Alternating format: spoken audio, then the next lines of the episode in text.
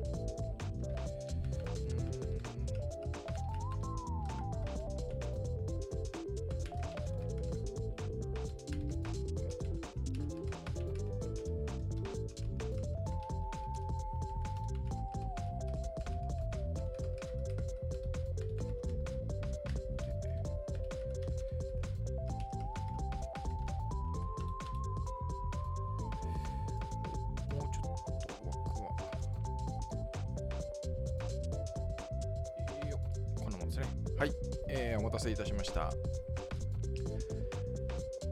えー、まったり30分のお時間でございます、えーこの配信は Webmaster の手帳の YouTube チャンネル Facebook ページ、えーそれから Twitter あとは LinkedIn、えーで配信をしております配信が終わった後はそれぞれアーカイブで、えー動画が残ります。あとは、えー音声ですね、ポッドキャスト配信をしております。Google Podcast、Spotify、Amazon Podcast、Apple Podcast などなどで配信をしておりますので気になる方はウェブマスターのまったり30分で検索をしていただければと思います。あれ、これもしかして YouTube はあ、公開になってる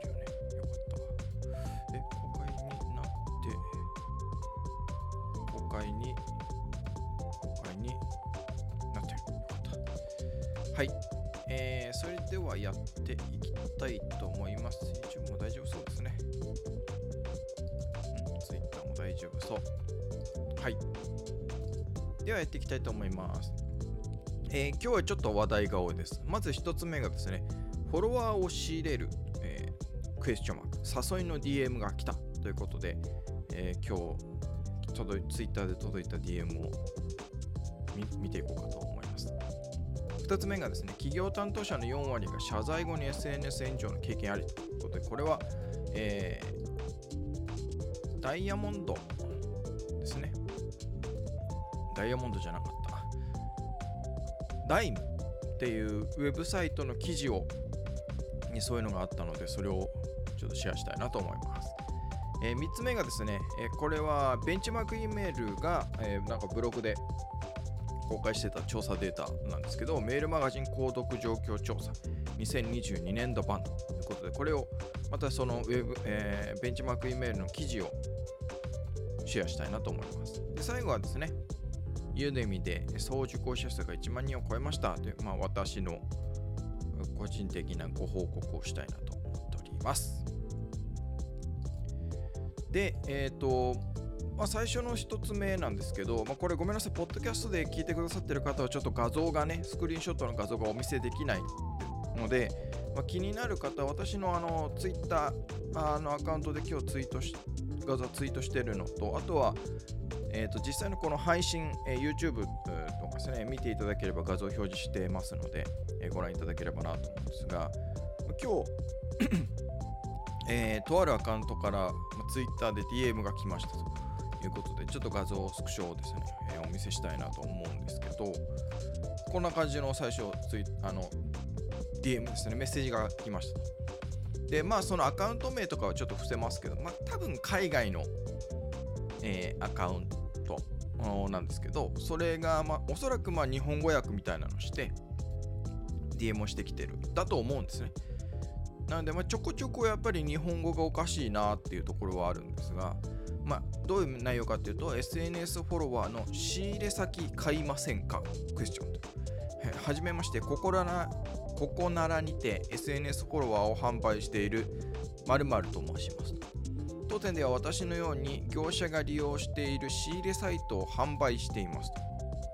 で、YouTube の収益化、SNS ブランディング、ここならでのフォロワー販売ビジネスに利用できます。で、えー、仕入れサイトの利用例っていうことで、まあ、あの下にまた、えー、もう一枚画像をお見せしますね。こんな感じで仕入れ料金例っていうのですね、Twitter フォロワー1000人だと、まあ、68円ぐらいからとか、Twitter リツイートだと1000件で321円からとか、あとは YouTube ライブ配信、同説1000人で313円とかですね、YouTube 非リンクとか再生時間、あとは TikTok 再生回数1000回で0.33円から、あと Instagram フォロワー1000人で9円から、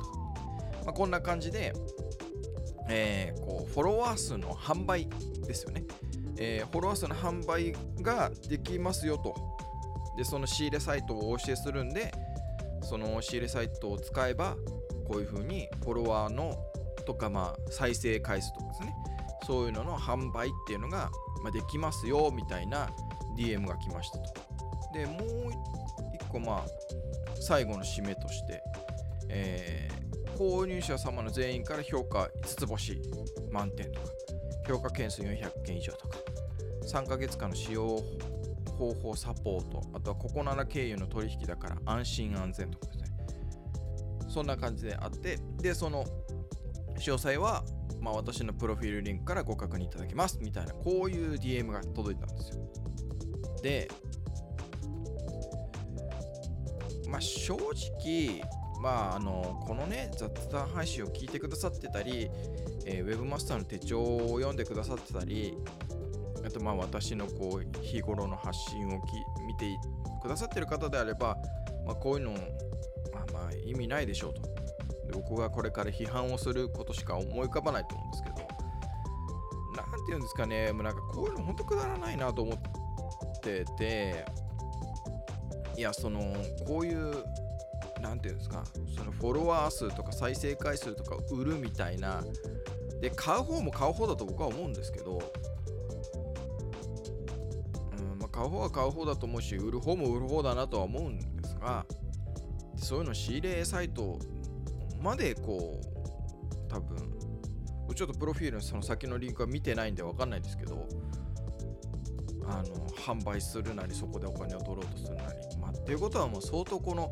えー、販売ビジネス自体はもう終盤を迎えてるんだろうなって感じはしますが。ねなんかこういうの買うっていうのがどうなんですか？売る方もまあ売る方なんですけど。でねなんか金額としてもまあ安いじゃないですか。例えば Twitter のフォロワー数1000人で68円からとか、ね、68円払えばフォロワー1000人買えちゃうわけですよね変な話言えば。ねあとはリツイート1000件で321円とか、まあ、正直安いじゃないですか。だからそういう数字なところに目がくらんでこう買っちゃうとかいう人もいるとは思うんですけどそれをやって意味があるのかっていうね。だってただフォロワー数1000人なんかね、えー、底辺インフレインフルエンサーにすら慣れてない自称インフルエンサーみたいな。何の影響力も持ってないけど影響力を持ってるように見せたい人とかそういう何て言うんですか、ま、詐欺っぽいねあの嘘騙して何とかしようみたいなあの人はこういうのでこう数を買って、えー、ごまかしたりすると思うんですけど、まあ、別にそういう人はね勝手にやればいいと思う。企業って考えると、まあ、企業でこういうことをや,、まあ、やってるとこもいるのかもしれないですけどじゃあそのね買ったフォロワー1000人、まあ、安いですけどじゃあそのツイートのリーチとかね反応エンゲージメント率みたいな考えたら当然低くなるわけですよね。ノイズが入るだけなので。もうなんか一生懸命お金を払って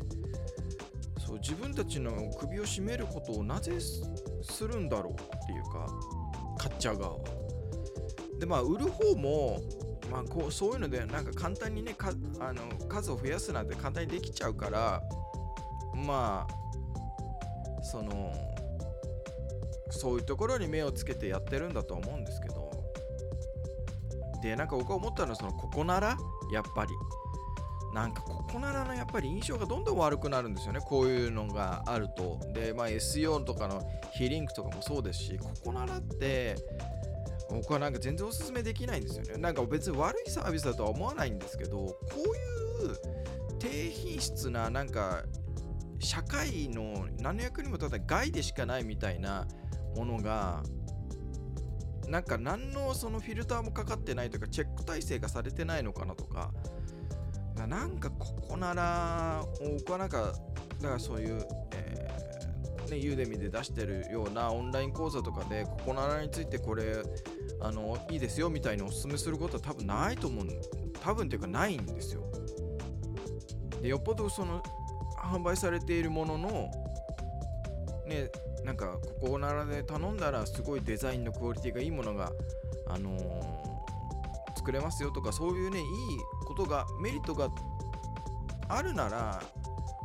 多いならあれなんですけどなんかデメリットでこういうのに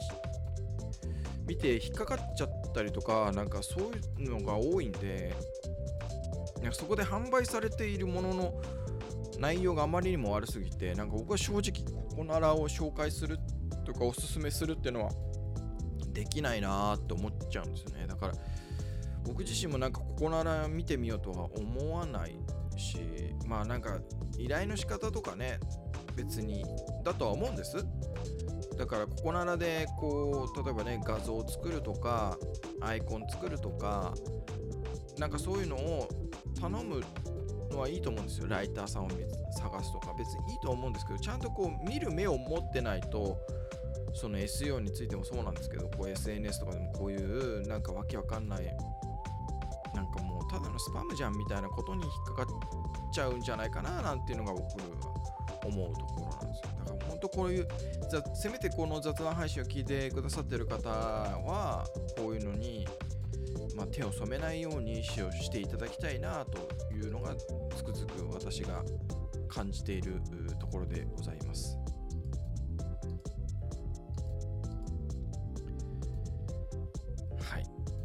っていうお話でございました。なので、まあ、皆さん気をつけてくださいということですね。で、次。えー、これはコメントにちょっとリンクを貼りますが、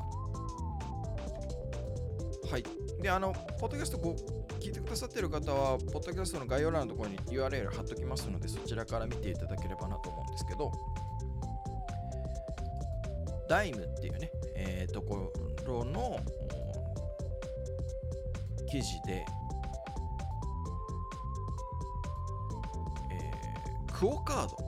クオカードが SNS を意識した謝罪に関する実態調査っていうのをやりました。で、えー、企業の担当者の4割なだ企業担当者ですね、えー、っていう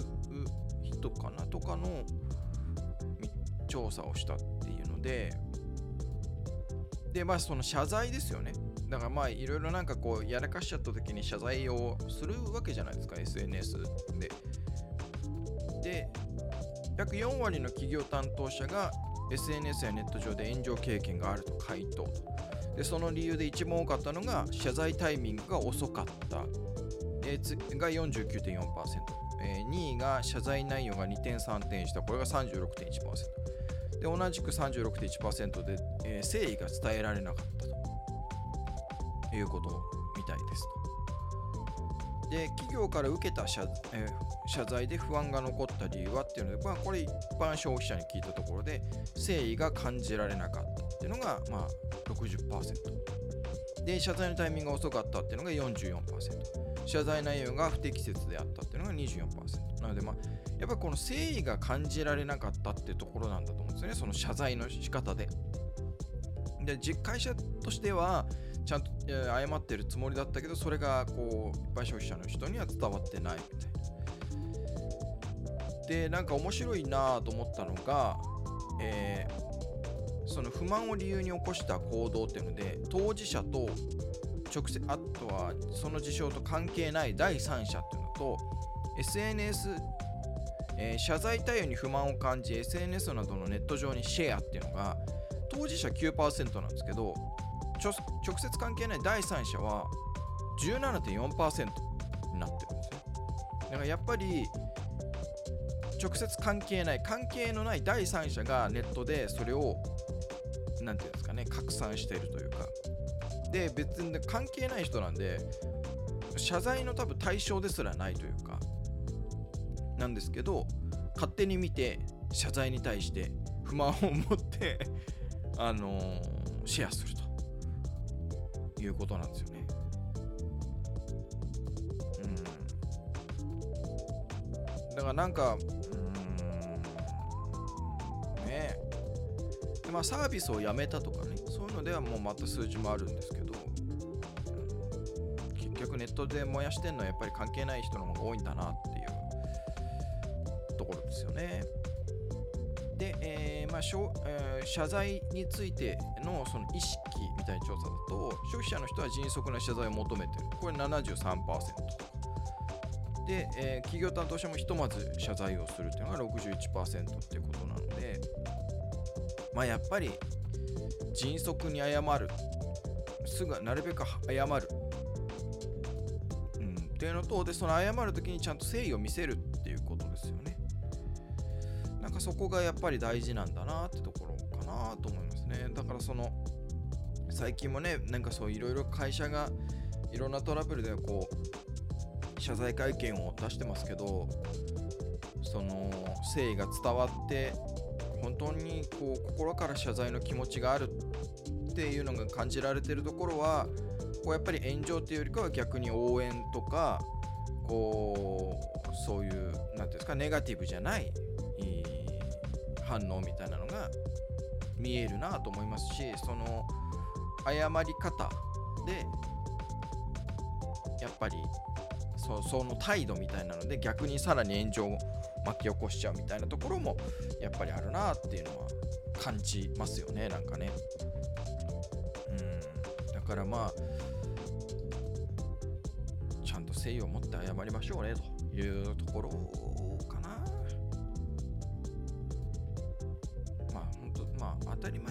前なんですけどまあ難しいところではあるんですよね。そのいきなりトラブルがあってその事実確認をしている事実確認をせずに謝るっていうのも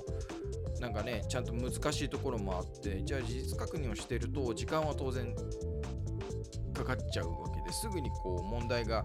見つかって数時間で見つかってとか当日中に見つかるなんていうのはうーんやっぱりないなかなかね、まあ、見つかるものもあれば見つからないものもあるのかなとは思いますけどでもやっぱりこういうのもやっぱほうれん草だとは思うんですよね。報告連絡相,、まあ、相談はないかもしれないですけど今こういう状況ですよってやっぱりこうちゃんと謝罪会見みたいなのをするまでに、ね、公式のウェブサイトなり SNS なりで今こういうのが起こってますと。でそれについて今私たちはこういうことをしていますと。で事実確認ができ次第す、ねえー謝罪を会見会見をいたしますとか、まあ、会見までいいかないかったとしても、えーちゃんとこう事実確認確認してみたいな、えー改めてお伝えさせていただきますみたいなので今こうしてますよああしてますよっていうのもちゃんとこう報告をしておく必要があるんじゃないかなと、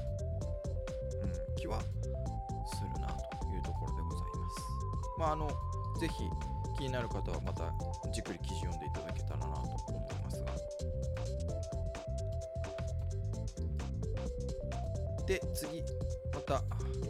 リンクをお送りしますけれどもこれはベンチマーク E メールですね。このベンチマークジャパン、まあ、会社が行った、えー日本のメールマガジン購読状況調査2022っていうので、まあ、メメルマガの調査ですよね。だと、えーこれも今リンク貼りましたけどメルマガの購読状況で年代別に見ると、まあ、年代が上がるにつれて多いんですが20代でも意外と64%いると。で30代が 68%40 代で74% 50代で78%、60代で81と、まあ年年代が上がるにつれ増えますが、まあ、20代でも意外と、ね、6割ぐらいはメルマガ読んでるんだなっていうのが、まあ、最低1通以上受信してるっていうことらしいんですが。へーっていうね。まあでも意外とね、まあ、LINE だけじゃなくてメルマガでっていうのは意外とありそうな感じもしますね。あとはメルマガを読む時間帯。仕事用とプライベート用だと、まあ、これも、うん、なんとなくイメージ通りかな、まあ、仕事用だと、えー、4時から4時から4時から6時が一番多い。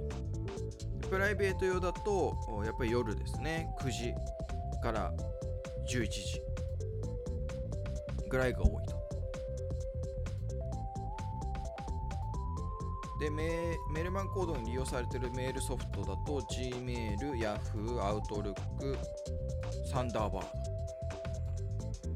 サンダーバード入入るんだって感じですけど、まあ、あとスマホと PC だとって見ると、まあ、仕事用だとやっぱりどうしてもまあ両方とかスマホでも PC でも見るっていうのが多い、まあ、ですけど、まあ、やっぱりプライベートでやると若干やっぱりスマホが多いのかな。両方だがスマホが多いっていう人ののかなって感じですね。で1日平均何通のメルマガを受信しているかだとまあ10通ぐらい平均は多分。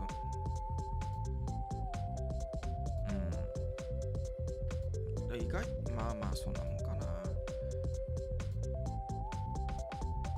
何通1日平均何通のメルマガを開いて読んでいますかっていうのだとまあこれも同じぐらいですね。6通から10通っていうのが、まあ、仕事用でもプライベート用でも多いととですね。でこれ次があの面白面白いというか興味深いというか1日にどれぐらいの時間メルマガを読んでいるか。まあざっくりにちゃんと計測してる人ってあんまりいないとは思うんですけど大体だと一番多いのが5分から10分程度。これ仕事用でもプライベートでも大体それぐらい。ですね。で、次に多いのが、えー、1分から5分。?1 分未満か。ごめんなさい、1分未満。一番多いのが1分から5分。だ5分以内ですよね。そのメルマガに費やしてる時間っていうのが。なんで、そのみんながいっぱいこうメールマガジンを配信してるじゃないですか。で、その中で、やっぱり、あのーその1人やそれぞれだからメールを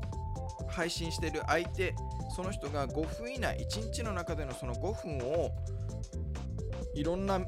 メールマガジン配信してる人たちでこう取り合ってるみたいなことですよね。でそうなってくるとそこでどれだけ魅力的なコンテンツが出せるかみたいなことになるのかなというふうに思うわけです。あまたこれなんかちょっと配信が止まっちゃってますね。なんか最近調子が悪いな。戻ったかな。ちょっとこれまたおそらくですけど録画してるのでそれをまた上げ直すことになると思います。今多分相当カクついちゃってると思うので。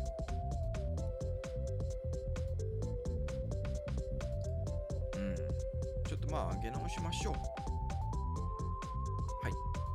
まあ、なのでちょっと進めますね。なあというとこですね。で、あと、まあ、開いてるメルマガを開くか開かないかの判断っていうのだと、件名タイトルっていうのはやっぱり50%。で、次に多いのが19%で送信元の名。あと18.2%が本文プレビュー。過去、件名の後に続くテキスト。ってことらしいです。まあやっぱり件名タイトル、タイトルはそうですよね。あとはまあ送信元、誰が送ってるかっていうのも大きいっていうところですね。うん。で、どんな理由でメルマガを購読停止しているのかっていうのだと、内容に興味がなくなったとか、配信数が多すぎるっていうのが、えー、35%であるどんなコンテンツを期待してメルマガに登録するかだと一番多いのが最新情報ニュース。で63%次がセールクーポンなどお得情報で 57%3 つ目があ3位がブランドやサービスが提供する商品情報カタログメニューで45%まだ最新情報ニュースが多いと。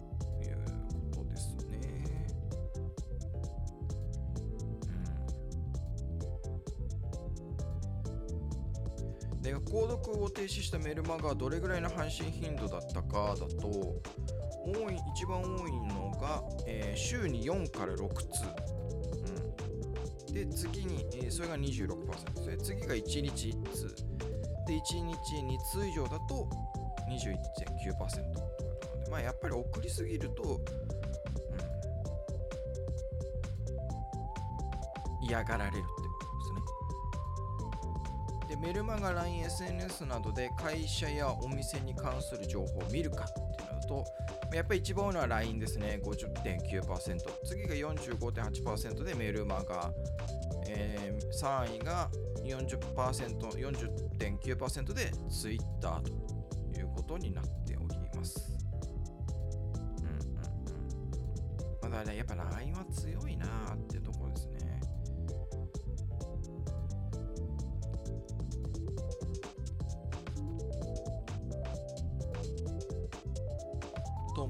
まああ、の、調査データがベンチマークイメールのブログで公開されておりますので、ぜひ気になる方はあの URL から言っていただいたり、あの見ていただきたいなと思います。メールマガジン購読状況調査 2022, だって2022年度版ということでございます。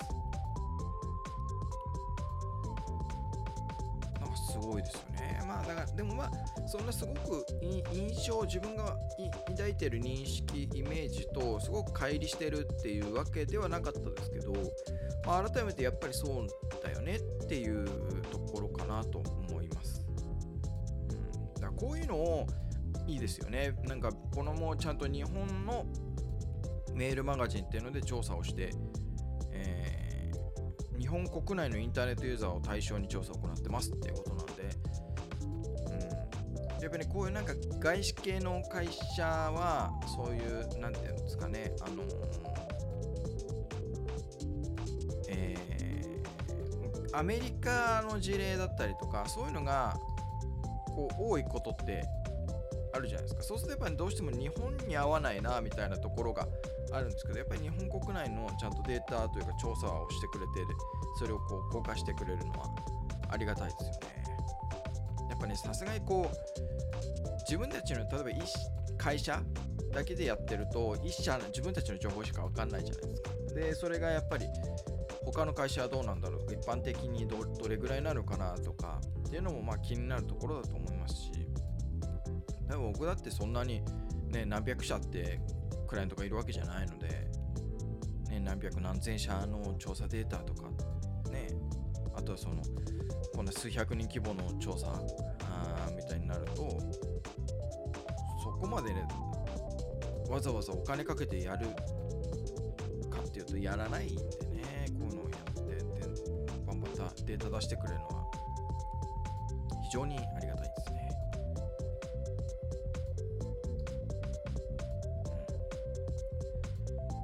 えー、で、最後に、えー、ユーデミーの話。あの、ツイッターとかでも出させていただいたんですけど、ありがたいことにですね、ユーデミーの受講者数、総受講者数ですね、いろいろんな、えー、コース、あの、公開させていただいてますけど、その、総受講者数が、まあ、1万人を超えましたと。あの、ユーデミーだと、例えば1人の人が2つ3つ同じ講座を、えー、受講してくれ去ってる場合っていう数字もあるんですけどそれだともう1万人っていう1万っていう数はもう結構前にクリアしてるんです。突破してるんですけどそうじゃなくてもう単純にこの1人1つ2つ3つだとこれを3か3つ受講者数受講数3にカウントするんじゃなくてそのコースの数は関係なく僕の私の講座をコースを単純に受講してくれている人の数えー、ユーザーですね、ユーザー数が、え1万人を超えたというところでございます。本当に皆さんありがとうございます。あの受講していただいている方もありがとうございます。それからこういろいろ応援してくれたりとか、えーシェアしてくださったりとかですね。中にはあの新しい講座もあんまり自分には関係なかったとは思ったけど、このそれ以外の講座を受講してよかったからあの買いましたみたいな受講しましたみたいなコメントをいただくメッセージをいただく方もいらっしゃって本当にありがとうございますと。いうことでございます。まああのなるべくね、まあ、プレスリリースとかも出したんですけどそこにも書いたんですけど、まあなるべくなんか、まあ、僕のビビたる力ではありますけどその中小企業零細企業がその、まあ、当たり前に当たり前っていうとあれですけどなんかこうウェブマーケティングとかデジタルマーケティングとかそういうところがこう普通になんかごくごく身近なものとして普通にこう毎日やってますよみたいな感じでなってくれたらいいなと思うのでなのでまあそういうなるべくこう裾野が広がるようにでその始めるときになるべく効率よくその中級に進められるとか効率よく成果にが出せるようになるべくこう情報発信というかお役に立てたらなというところでもあるので、まあ、今後ね、あのーちょっともう講座は一通り一段落したかなっていう感じもしてるんですけど僕は作るべき講座というかコースは一段落したかなとは思ってるんです、あ、もしかしたら今後また新しいコースを出すことになるかもしれないですしどうかなというところではありますが、まあ、本当にありがとうございますというところでございます。というわけで本日も30分過ぎましたので、えー今日の配信はこれぐらいで終わりにしたいと思います。ちょっとあのー配信終わった後にアーカイブ見てみてですね、止まってる時間が長そうだなっていうことであれば、改めてあの YouTube の方にですね、えー動画流したいとあ公開し直したいと思ってますので、まあ、ポッドキャスト聞いてくださってる方は、あのいつも通りあの聞いていただけてると思うので、大丈夫かと思うんですが、えー配信の方ですね、YouTube の方を見ていただけたらなと思います。というわけで、えー 100, うん、100じゃない、301回目の配信は以上となります。最後までご視聴いただきありがとうございました。それではまた、来週？来週そうだ、来週がですね、えーちょっと都合予定がありまして、来週の配信はございません。なので、えー来週はなくて再来週ですね。再来週の配信ということになります。ご視聴いただきありがとうございました。それではまた来週。さよなら。